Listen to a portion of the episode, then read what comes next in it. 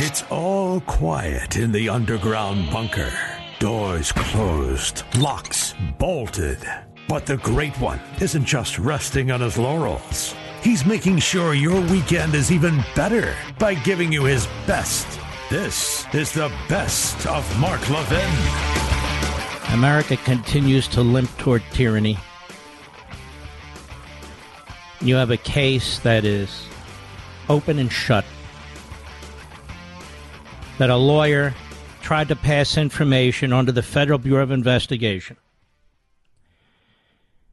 with the knowledge of Hillary Clinton. They leaked it to the media and triggered the entire Russia collusion investigation that dragged this country down for two and a half years, but served the purpose of the Democrats and the media and the other Marxist reprobates. And as I explained the other week, the case was in front of a jury that was not objective. Three donors to the Clinton campaign and others, even the judge, his wife, an active Democrat. So let me be the first to use the phrase what you saw today was jury nullification. 2016, Sussmann walks into the FBI into the general counsel. And uh, there were limits placed on the prosecution. The prosecutors couldn't show more about how the false claim was all set in motion. So the judge limited what the prosecution could do. The jury had individuals that were Clinton, Hillary Clinton supporters. The testimony from her former campaign chairman that she gave the okay to leak the information to the media, which was assumed by many of us, but was sworn to under oath, was remarkable. Now, I don't know how much better evidence you need than a lawyer charging the Clinton campaign for his visit to and time speaking to the FBI, in this case the general counsel, about the very subject that is the subject of the criminal litigation. What else do you need? What else do you need? And yet he's found innocent. Until and unless these cases somehow can get out of Washington, D.C., whether it's the January 6 cases and people accused of trespassing and parading on the Capitol grounds, and I'm not talking about violent individuals or individuals waved into the building. Violent individuals, violent on any circumstances or doing damage, should be charged. Unless, of course, you're Antifa or Black Lives Matter in the summer of 2020. That's a whole other story. But the fact of the matter is, ladies and gentlemen, you and I had a hunch, more than a hunch, that Durham couldn't win this case, no matter how strong it was, in Washington, D.C., with that judge and that jury. And he didn't. It's not because the case wasn't sound. It's not because the case wasn't overwhelming. It was. It's because the jurors are all, if not mostly, Democrats, and so was the judge. Jury nullification, judicial nullification. It's a big deal. You uh, you see the Supreme Court now.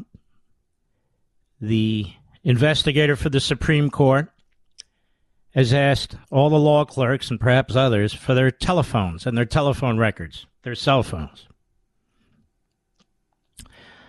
I suspect what you'll find is that some of these individuals have leaked to the media and their Democrat friends,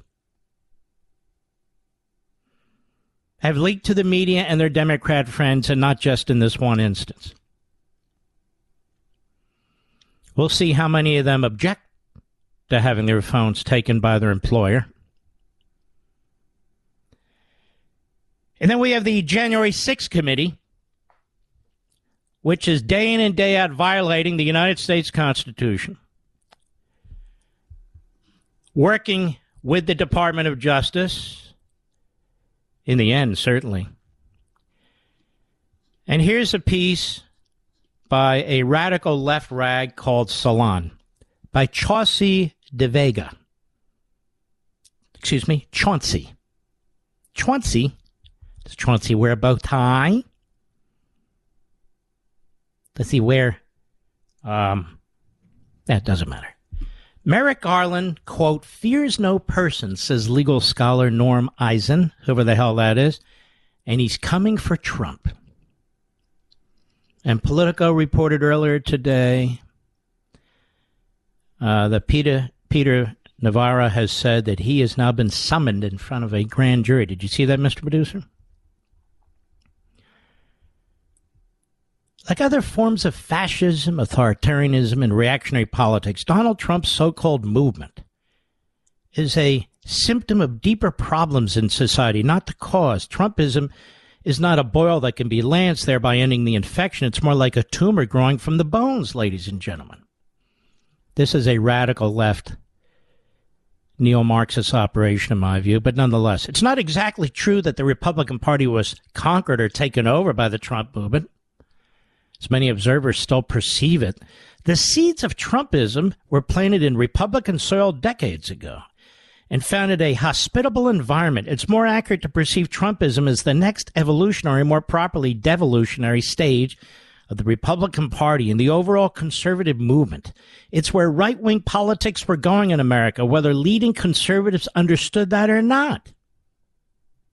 To discuss the current state of the Trump movement, America's efforts to defeat it, I recently reached out to Norman Eisen, a senior fellow in governance at the radical left, he doesn't say it, I do, Brookings Institution. He served as special counsel to the House Judiciary Committee during Donald Trump's first impeachment. Wow is the author of the new book, Overcoming Trumpery How to Restore Ethics, the Rule of Law, and Democracy. That's right.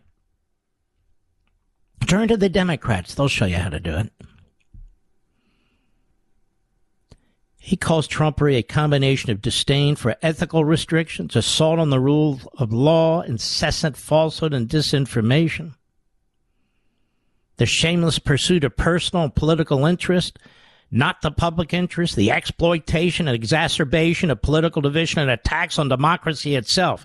He also discusses why the Republican Party so enthusiastically mated with Trumpism in its quest for autocratic and near dictatorial power and control over American government and society.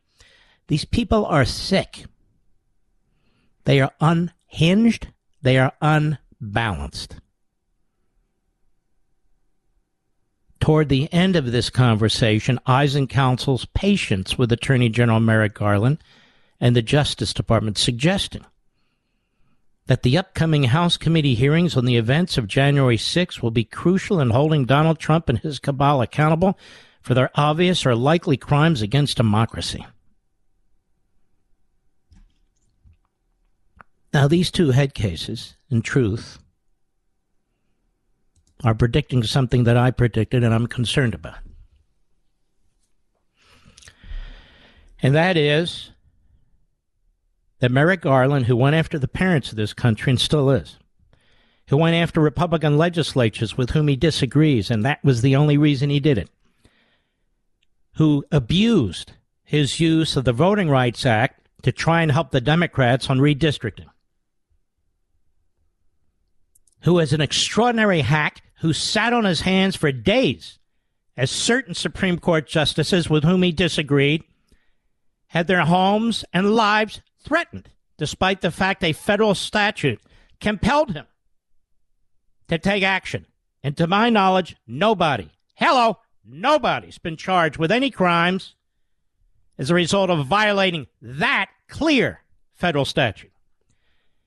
But committee members have been leaking and have been on the record, including Dizzy Lizzie, including Adam Shifless, including Raskin the Red, and the rest of the reprobates.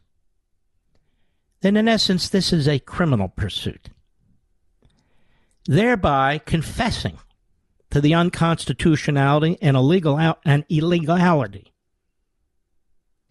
Illegality, I actually can't say it, of their pursuits, because no committee of Congress has the authority to commit resources or to conduct a criminal investigation. And now they say they're going to share their transcripts with the criminal division. They always were, ladies and gentlemen. As I've told you before, they circumvented the constitutional protections in criminal matters and criminal statutory protections that individuals have when they think or know they might be threatened by federal investigation or charges. But in this case, this committee camouflaged its true purposes at first, and now it's out of the closet. That it needed to secure the Capitol building. But that was always a ruse, as I explained to you, because not once did they call the wife of the drunk, Nancy Pelosi, to testify. Not once did they ask the wife of the drunk for her texts. Not once did they ask the wife of the drunk for her emails. Not once did they ask to speak to her staff and her inner circle. Did they? Not once. Nancy, a couple questions. Nancy, what did you do to prepare for January 6th? Seems like an Fair question. Nancy. Better yet, Eva. Were you asked if you would like some National Guardsmen to assist in protecting the Capitol building? Nancy. Better yet, Eva. What did you do to muscle up the Capitol Police? Nancy. Better yet, Eva. What did you do to call in the Metropolitan Police? What did you do? 24 hours before, 48 hours before, a week before January 6th. What did you do during January 6th, the day after January 6th, the day after the day after January 6th? May we have your phone records? No, okay. Well, we'll go around your back and get them from your cell company without informing you. We will subpoena those records. We will find out. As a matter of fact, Nancy, you don't have to give us anything. We're just a committee of Congress trying to figure out how to legislate. And I hope the Republicans take the brass knuckles to these people, politically, of course. And so now we know, it's underscored, there is a grand jury. And the purpose of this grand jury, ladies and gentlemen, let me be abundantly clear to you, is an effort by the opposition party which populates the upper levels of the United States Department of Justice, which has been gunning for Donald Trump from day one. The Department of Justice and the FBI. The purpose is to try and cobble together some far flung theory on indicting former President Trump. Mark Levin.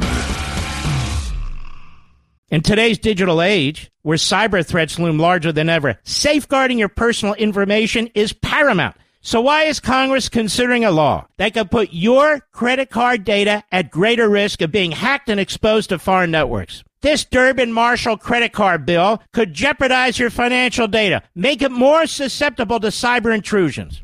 It's a controversial bill that proposes a shift in billions of dollars worth of consumer transactions to payment networks that lack the robust security measures consumers rely on. Who could possibly want that? Well, the answer woke corporate megastores seeking to inflate their multi billion dollar profit margins. The Durbin Marshall credit card bill will undermine our safe and convenient payment systems and endanger your data security. It's time to take a stand. Visit electronicpaymentscoalition.org. Make your voice heard. Tell your senators to oppose the radical Durbin Marshall credit card bill, paid for by the Electronic Payments Coalition.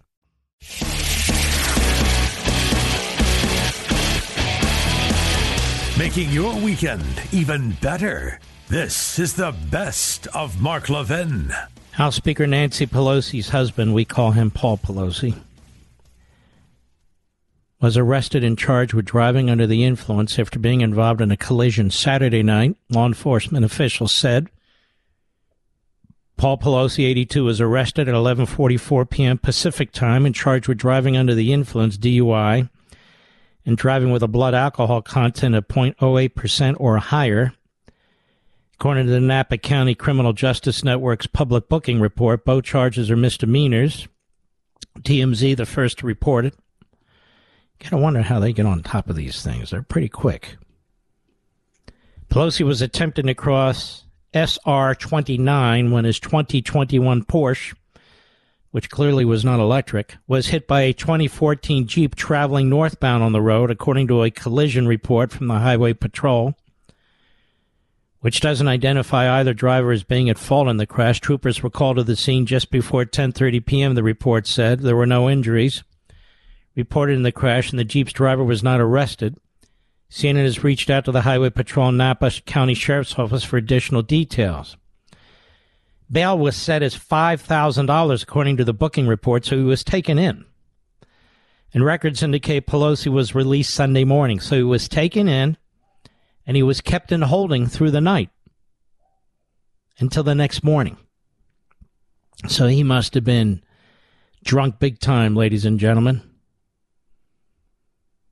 Quote, the speaker will not be commenting on this private matter which occurred while she was on the East Coast that doesn't that sound like she's throwing her husband under the under the bus, Mister Reducer? Uh, hey, I wasn't involved. That big dummy, he did it. A statement from Drew Hamill, Pelosi spokesidiot. CNN reached out for an updated statement after the collision report was released. The speaker was in Rhode Island on Sunday to speak at Brown University's commencement ceremony. It's where all the Democrats are, speaking at commencement ceremonies. Paul Pelosi, a native of San Francisco, has been married to Nancy Pelosi since 1963. They have five children.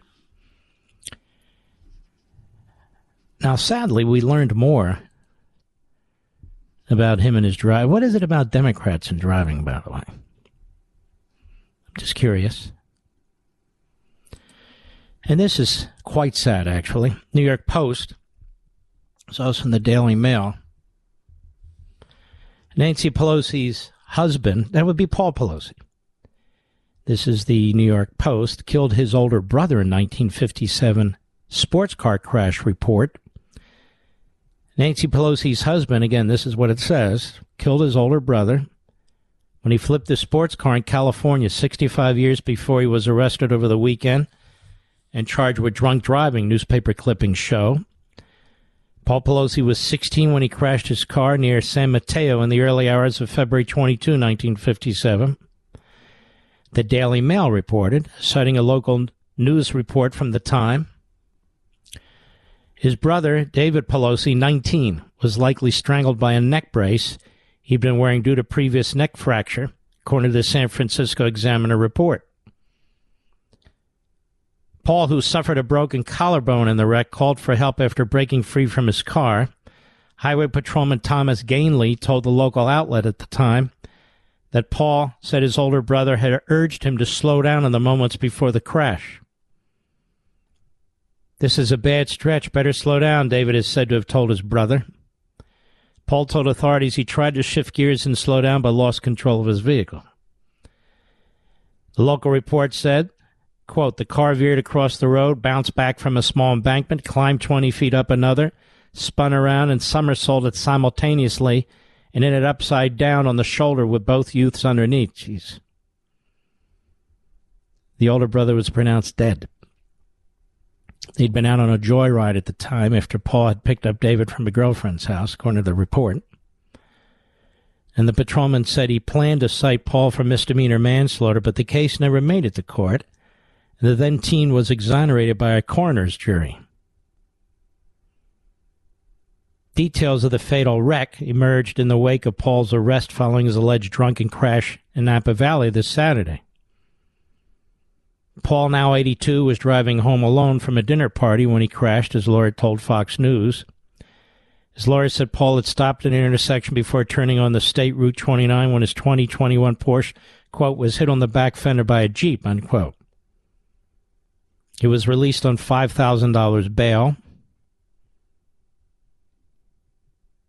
And that's where that is.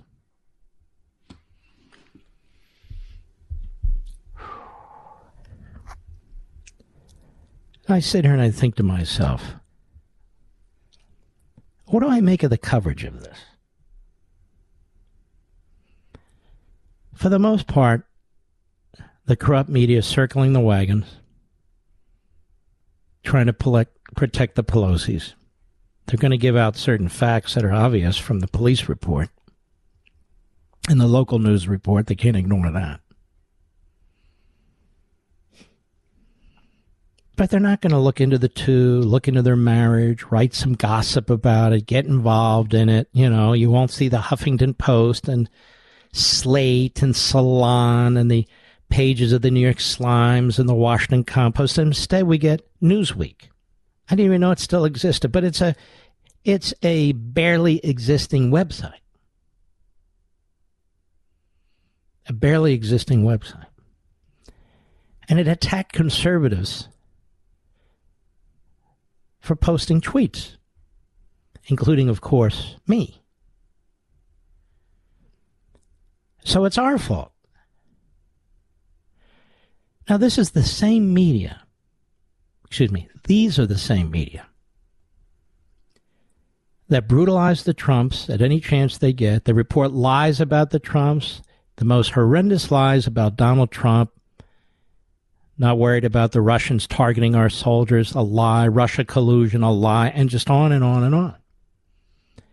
And today, of course, in court, we had jury nullification, where an attorney who had billed his client, the Hillary Clinton campaign, for the key meeting in which he tried to pass false information to to trigger a, a an investigation of Trump and the Trump campaign, and then they would leak it to the media, which Hillary nodded to do. That whole incredibly dirty trick found not guilty. Not guilty in a city that voted 92% for Biden. This is where the nation's capital is in that city, and this is why you can't get honest justice in a city like that when it was portrayed as Trump versus Clinton. And also, the judge in this case, who used to work with the defendant in the Justice Department years back, was quite friendly with him, as I understand, didn't recuse himself and three jurors had been donors to the Clinton campaign, and one juror had been a donor to AOC's campaign. And another juror, I believe, had a daughter, although a year or two younger, who played in the same athletics team, athletic team as the defendant's daughter. Now, no court should conduct itself this way, but it doesn't matter. And so, what's going to happen to Paul? He'll get slapped on the wrist. They're not going to put him in prison and keep him there as if he's parading or trespassing on the Capitol grounds. I didn't say break into or do violence. Parading or trespassing on the grass. Sussmann's off. Paul Pelosi, the big dummy, he'll get slapped on the hand but not true with so many others. And you got no less than one two, three, four investigations of Donald Trump. Criminal investigations. And in my view, that includes this January 6th committee violating the Constitution and separation of powers. Unfortunately, we're going to have to wait for an appellate court or even the Supreme Court one day to deal with this. But it needs to be dealt with that this committee of Congress has been a rogue committee conducting a criminal investigation. Even has former federal prosecutors and two former U.S. attorneys, apparently, on the staff, which tells you all you need to know. What does that have to do with a legislative purpose? Mark Levin. Seeking the truth never gets old. Introducing June's Journey, the free to play mobile game that will immerse you in a thrilling murder mystery. Join June Parker as she uncovers hidden objects and clues to solve her sister's death in a beautifully illustrated world set in the roaring 20s. With new chapters added every week, the excitement never ends. Download June's Journey now on your Android or iOS device or play on PC through Facebook Games.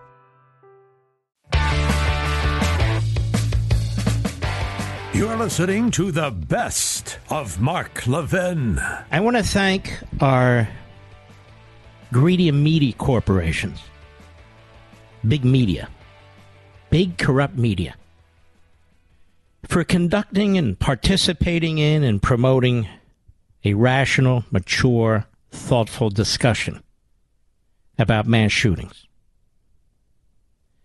Without facts, without data, without truth. I want to thank them very much. Over at The View, the Yentas over there, stupid as always. I want to thank them for their contribution. I want to thank all the hosts, the reprobates over at MSLSD and their parent company, NBC, and their parent company, Comcast. You're doing a hell of a job.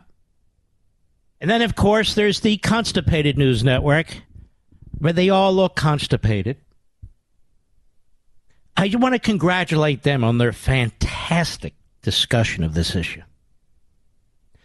I want to thank the Repubes on Capitol Hill, the RINOs, led by the Chief RINO, Mitch McConnell, followed by John Cornyn and their ilk. They're discussing basically gun control with the Democrats. It's bipartisan, which means the Republicans are going to cave. I want to thank them for their genius. And the Democrats, who should thank them more than I? Six gun control votes that they're putting up, none of which would have prevented Uvalde and the attack there. Good job over there, you ideological morons. Excellent job. Can't thank you enough.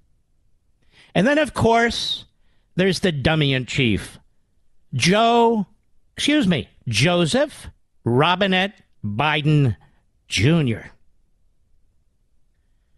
With the hair standing up on his legs. Joe's no Harry Truman. The buck doesn't stop with Joe. No. Nothing stops with Joe. He's as dumb as they get. And he's been fantastic. He put together a group of people to look at everything involved in these mass. Oh, he didn't.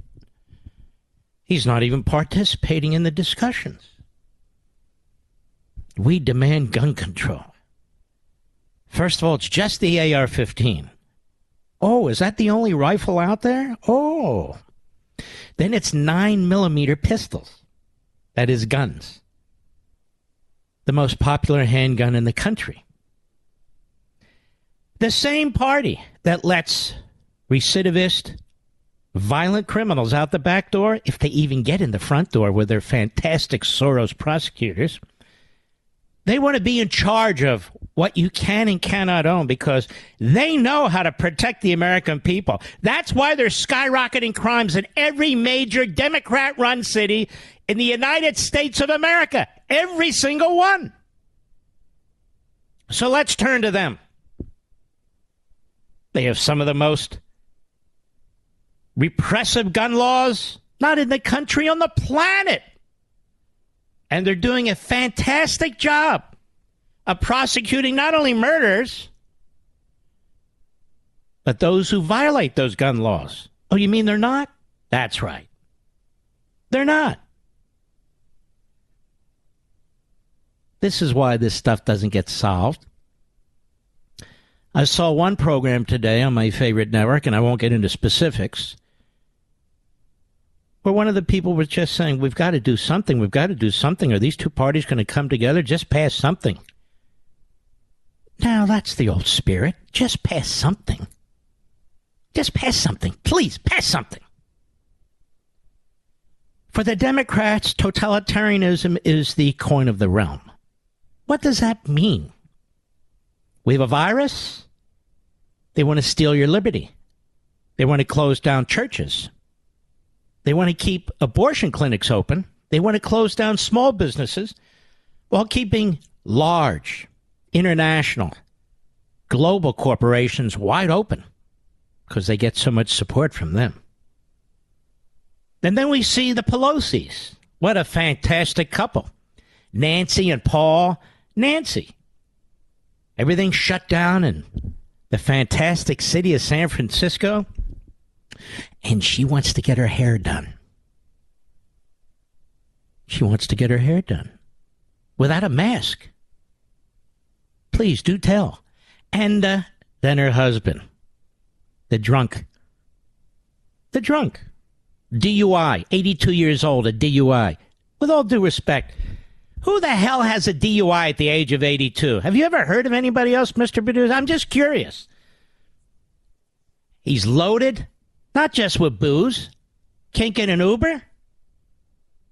I mean, given his past, the really horrific thing that happened with him and his brother, wouldn't you think he'd use his noggin? The guy's driving around in a Porsche, not an electric vehicle. Excuse me, not in an electric vehicle.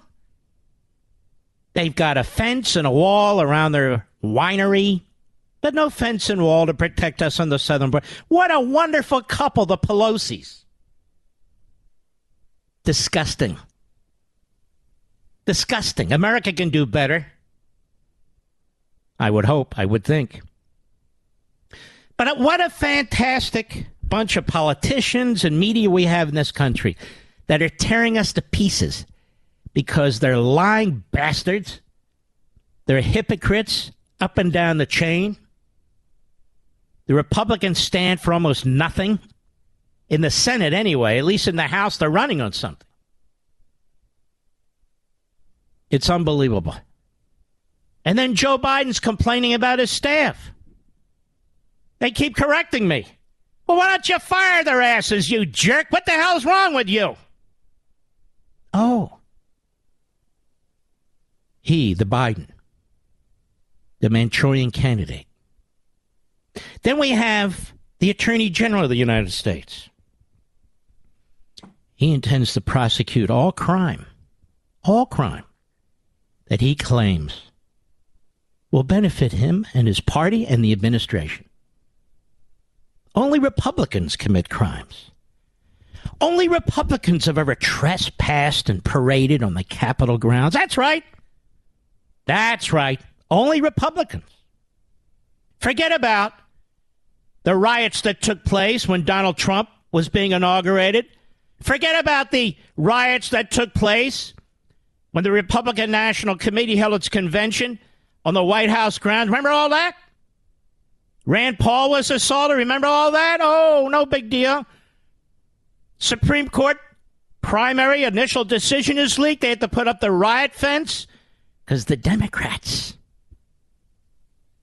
are violent. And all the judges. Remember the judges? They said we need more prison to throw all these right. Oh, they didn't?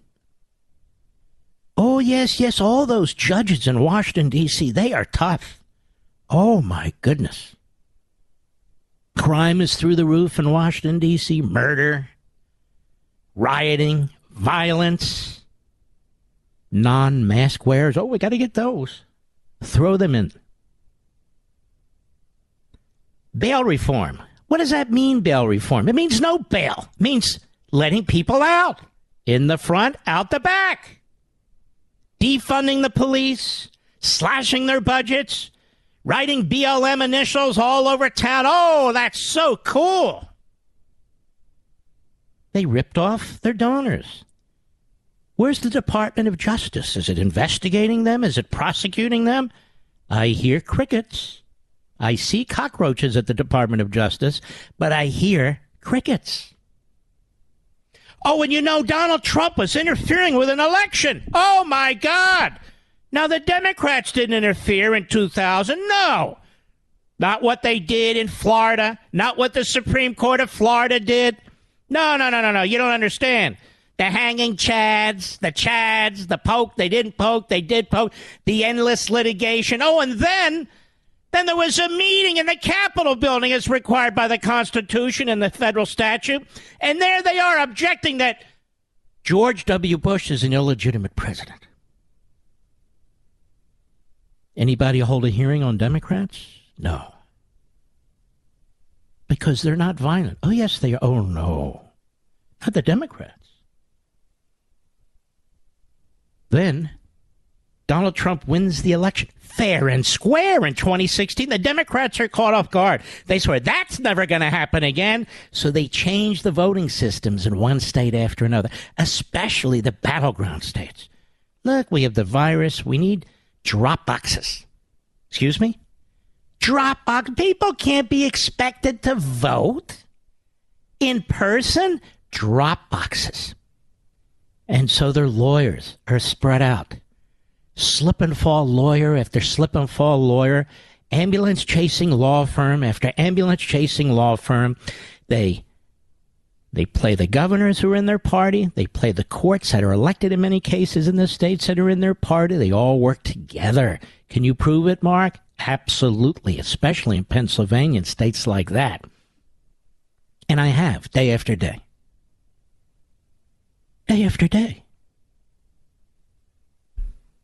Russia collusion. Russia collusion. Michael Sussmann found innocent by a jury of his peers. Truly a jury of his peers. Three of them had donated to the Clinton campaign, which he represented. One of them donated to AOC.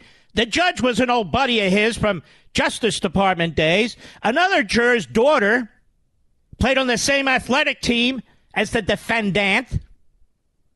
And the judge in the case so narrowed the case, made it very difficult for the prosecution in a city that voted 92% for Joe Biden against Donald Trump. Yes. A jury of Mr. Sussmann's peers and political think-alikes. What do you expect, ladies and gentlemen? Justice? Justice? Can you imagine a jury? 92% Republicans? A city? 92% Republican? Should we have all of our federal trials in Idaho? What do you think? In Utah? The most Republican areas of the country? Should we do that? Especially when, especially when we're we're charging Democrats. Don't you think that would be a great idea? You think you'd hear any complaints about that? I think you might. But don't worry. The Attorney General has a grand jury working because he wants to indict Donald Trump. His party wants him to indict Donald Trump. His media want him to indict Donald Trump. His children want him to indict Donald Trump and yet he's got the the memory of Robert Mueller. Have you heard this Attorney General speak, Mr. Producer? Another one. Another one. And you parents out there, you got to know your place.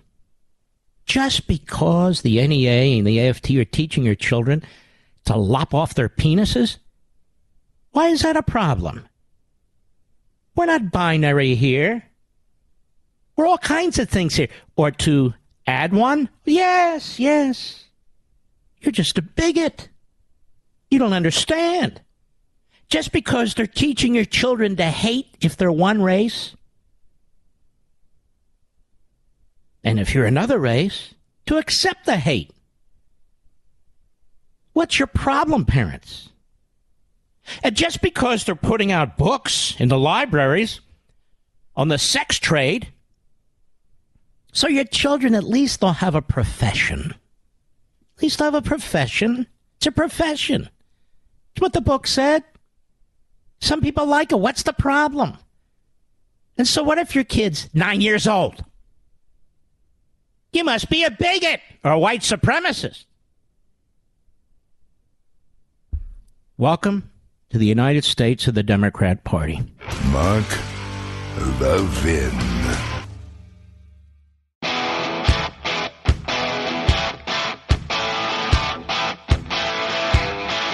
Great One makes your weekend even better. This is the best of Mark Levin.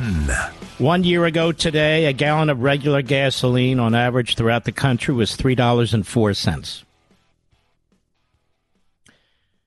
Today, it's $4.71. It went up 4 cents in one day. I predict within seven days it's going to hit $5 a gallon on average. For regular. Not premium, not diesel, they're way higher. For regular, the lowest level of gasoline. In California today, the average price for regular gasoline is $6.21. The Democrats want to turn us into California, where they control everything by supermajorities because they chased out the Republicans. But um, we're told there's good news. OPEC will increase production by 50%, at least for a period of time. But absolutely nothing to improve domestic production. Nothing. The foot is still on the throat of domestic oil energy production. And so inflation will continue to rise, prices will continue to rise, the value of your paycheck, your pension, Social Security will continue to decrease. Your savings that you've worked so hard for will continue to be devalued. Interest rates are going to go significantly higher. That's what happens when you create inflation. Government creates inflation. Government created inflation. And I won't bore you with another rendition of what I said 14 months ago, almost to the day. And inflation and energy prices go hand in hand. It's not because of Russia. We never imported much oil from Russia. And 18 months ago, we were energy independent. We didn't have to import any oil from anybody. Now we have to beg the Saudis, other monarchies, to try and help bail us out. But they're not going to be able to bail us out. What happened to the supply chain? How are they going to get the oil to the United States? And those pipelines that were to be built, what happened to those? And the drilling that was to take place in ANWR in Alaska, what happened to that? What happened to all those those leases, those 9,000 leases and the ones that that look promising? Where are the permits that the Interior Department BLM is supposed to issue? They're slow walking them. Instead, what we get are lawsuits and the Securities and Exchange Commission violating its statutes, using power it doesn't have to insist that when these companies are audited, when the federal government examines these audits, that they have to demonstrate that they support equity and social engineering and other Marxist agendas. It's amazing, isn't it? And while we're at it, all these things going on in this country, so thoroughly destructive, so thoroughly destructive. The Biden administration will pull meal funding for schools that don't comply with its LGBT agenda, writes the Washington Free Beacon. These little kids, especially those that can't afford lunches, they and their parents in these school districts are now being blackmailed. You either promote these sexual policies that are supported by the Democrat Party, or we're going to cut billions of dollars from the federal funding for the school lunch program. Would that be tolerated if a Republican did that? Would be, be tolerated if Donald Trump did that? Are we going to hear from Joe Scar, excuse me, but Joe Scarborough and Mika Brzezinski? Are we going to hear about the fascist Joe Biden? No, we're not. U.S. Department of Agriculture's Food and Nutrition Service announced it will prevent low income students from participating in its national school lunch program if their public school does not adopt the administration's interpretation of Title IX, which holds that the federal civil rights law's provision against discrimination based on sex includes designations of sexual orientation and gender identity. Now, obviously, when it was passed, Title IX, I think it was 1971 or so, uh, it did not include gender designations or orientation or self identity. The move was originally reported by the Center Square. A spokeswoman for Florida Governor Ron DeSantis said the Biden administration's decision to withhold food from disadvantaged children in order to advantage a deranged political agenda was appalling. We will not allow Biden to force Floridians to choose between children's food and parents' rights, DeSantis press secretary Christina Pushaw told the Washington Free Beacon. That is the kind of decision that a totalitarian regime would force upon its citizenry. South Dakota Governor Kristi Noem told the Free Beacon her state will take legal action. You know, Kristi Noem has come under attack by some on the on the right, not by me and there have been vicious rumors about her. She went to the National Rifle Association event last week, as did President Trump. She didn't bail out. I haven't seen many of her detractors write about that for some reason. Noem said Joe Biden is threatening to take away children's school lunch money to pursue his radical agenda. He's targeting states like ours that make it clear biological men do not belong in girls' bathrooms and sports if you act on this, Joe, we'll see you in court and we will win. Critics of the administration's decision said it could unnecessarily harm disadvantaged students. I haven't heard the lobby for disadvantaged students. I haven't heard the so called civil rights activists. I haven't heard the NEA and the AFT. I haven't heard the National School Boards Association or the National Superintendents Association. I haven't heard any of them complain. Have you? Christian K through 12 schools that participate in the school lunch program can apply for a religious exemption, but public and non-religious private schools must follow the new rules or lose their funding. The new rules. Why don't they just hand out the Democrat Party's platform and tell the public schools you must you must indoctrinate these kids about our platform.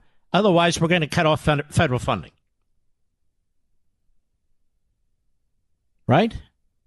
All people should be treated with dignity and respect, but it's wrong for the federal government to take away free meals from economically disadvantaged students if their schools do not embrace radical gender ideology, Greg Baylor. Let's cut to the chase. What's going on here? I'll tell you what's going on here. Democrat school systems, Democrat cities, Democrat counties, Democrat towns are already doing this. They're already advancing this agenda. We already know it from the parents' rights movement. This is aimed at Republican communities, Republican towns, Republican counties that will not advance the most radical elements of the Democrat Party agenda and so, what is Biden doing? What is his regime doing? What does it always do?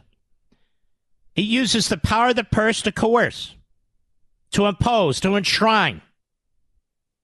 And it is insisting that elected school boards that reject this agenda of sexualizing children, that if you don't embrace it, that the poorest among your students will not receive lunch.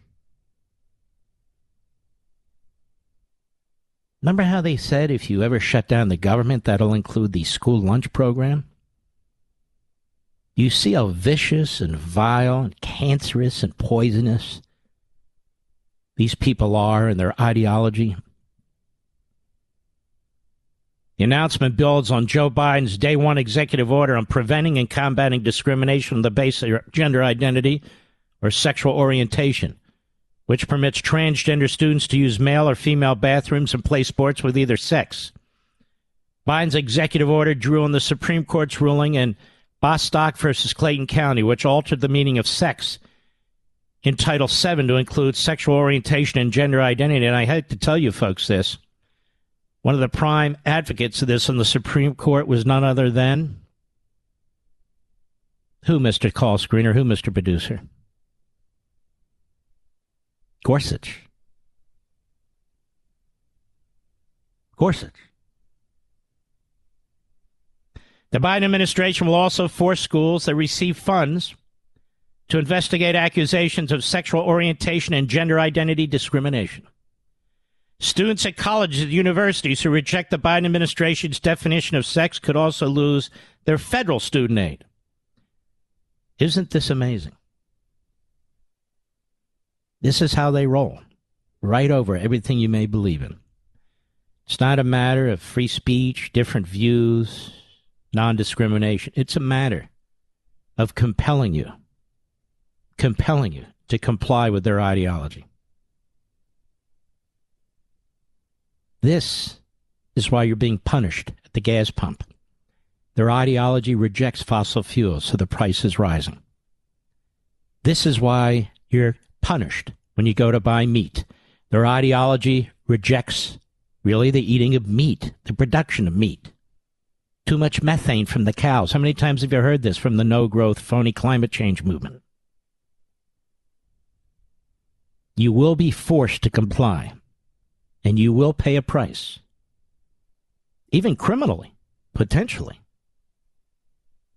Remember, Meritless Garland's hanging there like a dark cloud over every school board meeting.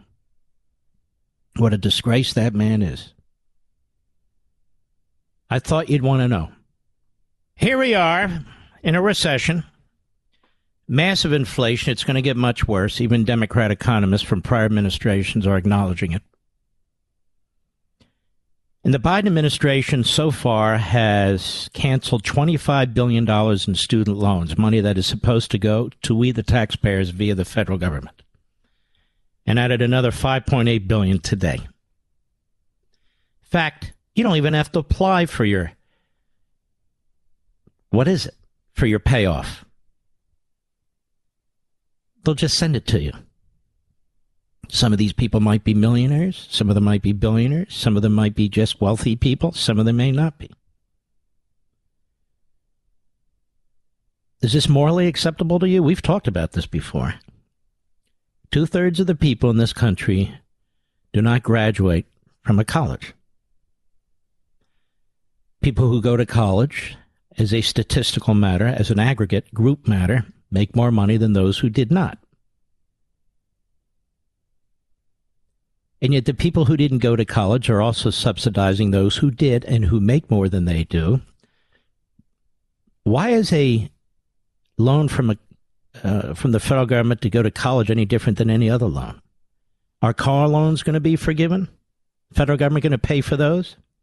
Mortgages going to be forgiven. Federal government going to pay for those. You can go down the list. This isn't based on need. This isn't a need based decision. They just pissed away $25 billion because they think it's going to help them with the youth vote. I have a question. Maybe Mr. Producer can answer. What about people who are taking out loans next year and the year after that and the year after that? Are they going to be subsidized too, Mr. Producer? What about the people who've paid off their loans? Are they going to be subsidized too? What exactly is it that we're promoting and incentivizing here? Welfareism, even among the wealthy, even among the more educated, so to speak. And notice we're always subsidizing the colleges and universities. They're never asked to give up a damn thing. Why? These are the indoctrination mills for the Democrat Party. These are the indoctrination mills for CRT and the transgender ideology. These are the indoctrination mills for anti Semitism and anti Americanism. Doesn't matter what it costs, does it? It's unbelievable. And where, may I ask, where does a president have the power with a magic wand to just abolish debt? Legal obligations that individuals have, adults. Where is it written that a president has the power? He doesn't have the constitutional power to make decisions like this. This is outrageous. And not a single damn report on this on television even brings that up. They don't even bring it up. Where's your authority for this, Mr. President? This is number 412 reason why this man should be impeached, ladies and gentlemen. And there's Kamala Harris smiling and agreeing that this should be done. Two impeachments. Mark Levin.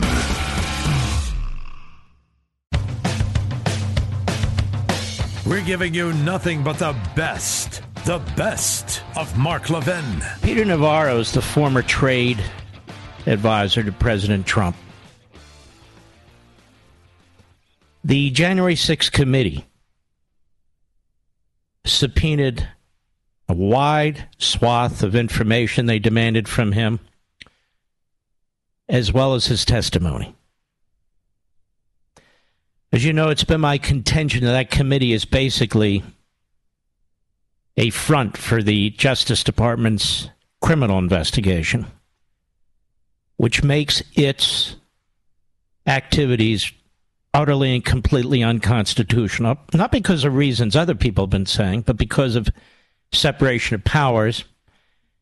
And when you're using a committee as a Trojan horse, to stalk individuals or to try and find individuals and throw a very wide net, hundreds and hundreds of interviews and so forth. And your purpose is really to provide that information to a federal grand jury or U.S. attorney or the criminal division of the Justice Department. You are effectively violating the constitutional rights of individuals through the back door. And of course, the media play along.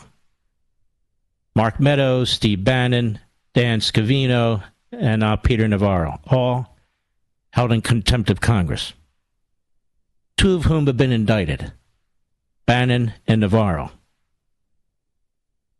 Now, here's the deal. Today, they picked up Navarro at an airport and they put him in handcuffs and leg irons. Handcuffs and leg irons. Because they said he was an escape threat. Man, 72 years old. He's known all over the place. He's no escape threat. All they had to do is ask him to show up. Just to show up. And here's how NBC News writes that in a court filing, the government said it didn't want to warn Navarro about the arrest ahead of time because it, quote, will give the defendant the opportunity to flee, tamper with witnesses or evidence, or take other steps to interfere with the criminal case. No, it wouldn't. They could tell them, his lawyers and him, that they want him to show up in the next six hours, 10 hours, 12 hours. He's not some hardened criminal. He's not a mobster. You see the difference, ladies and gentlemen? You see the difference of how a Republican is treated versus a Democrat? He was indicted on two counts of contempt of Congress one for failing to provide papers, another for failing to provide testimony. Eric Holder was held in contempt of Congress over Fast and Furious, in which a border agent was murdered. Arming the drug cartels. Remember? He was never charged with anything after he was held in contempt of Congress. He was never indicted. It was all laughed off. It was all a big joke. And Navarro called the House plan a panel a sham committee that is working in collusion with the White House, certainly working in collusion with meritless Garland. No question about that. Typically, the way these cases would be handled is that there would be a hearing. Not an arrest, a hearing where a judge says, I, I want to know what Mr. Navarro's objections are, Mr. Attorney, and I want to hear what he on your what you on his behalf have to say, and the government as well. You don't start handcuffing people, putting them in leg irons, arresting them. That's not how this is supposed to work. These are not criminals, ladies and gentlemen. These are political opponents.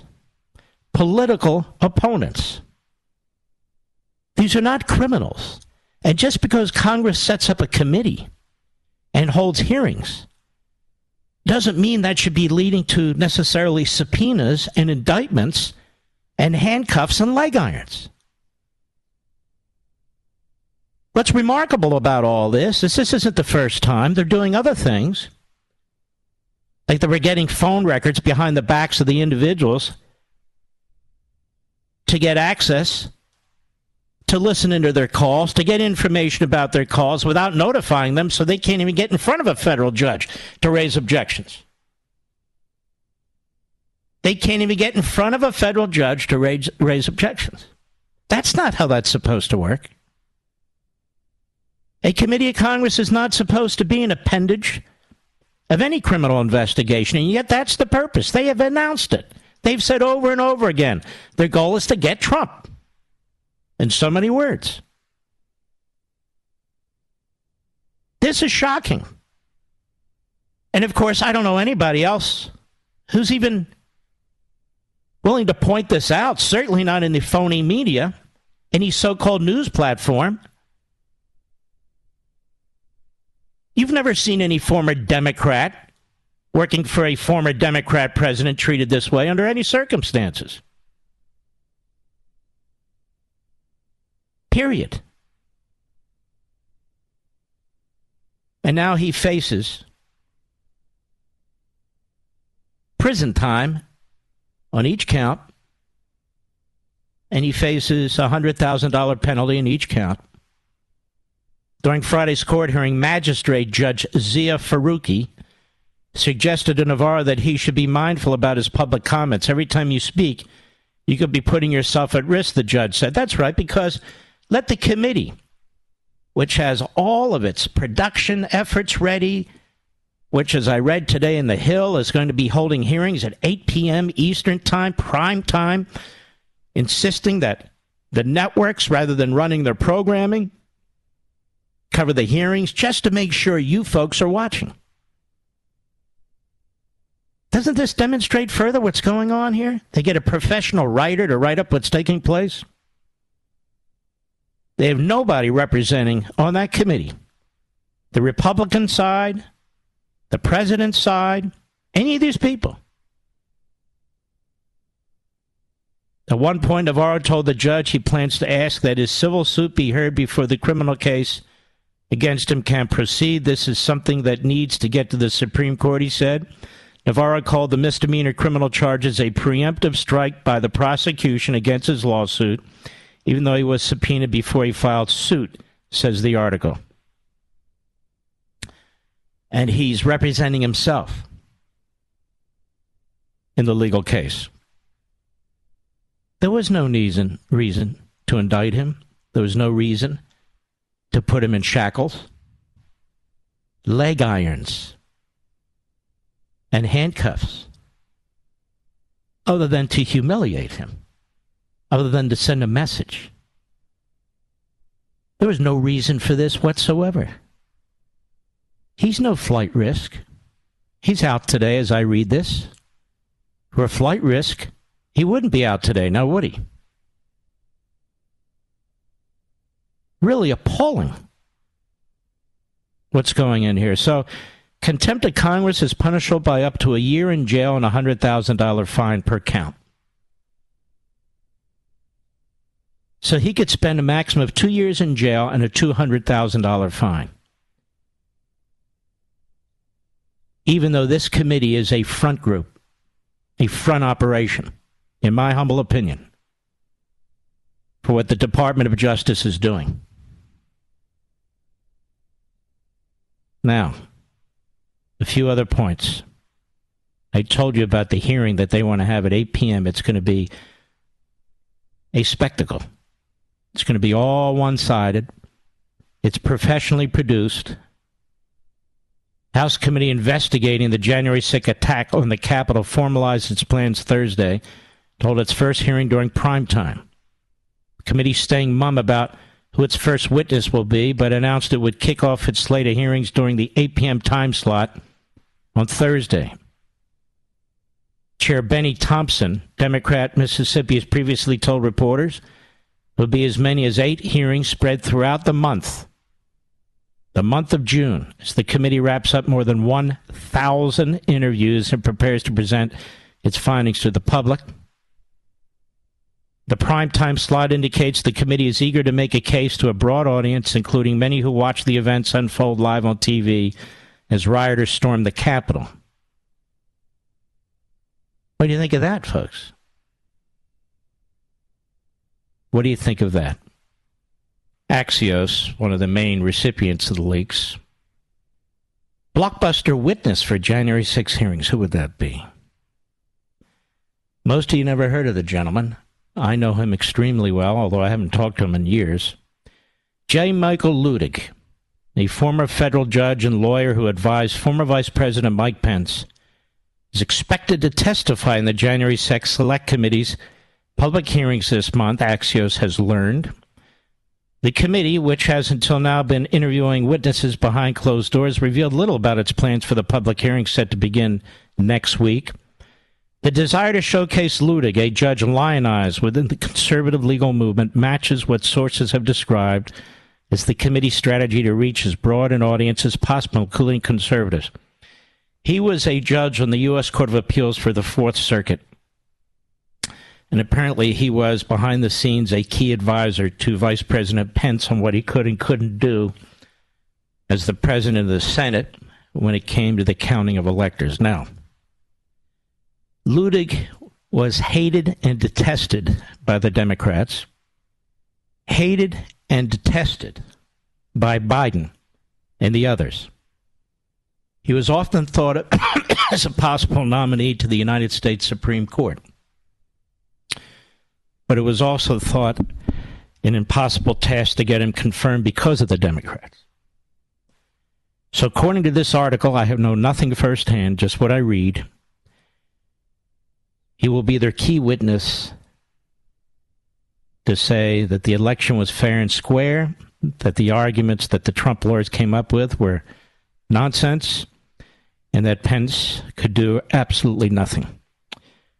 And in April, obviously, he wrote a piece in CNN op ed. It was always and only about an election that Trump lost fair and square under legislatively promulgated election rules in a handful of swing states that he and other Republicans contend were unlawfully changed.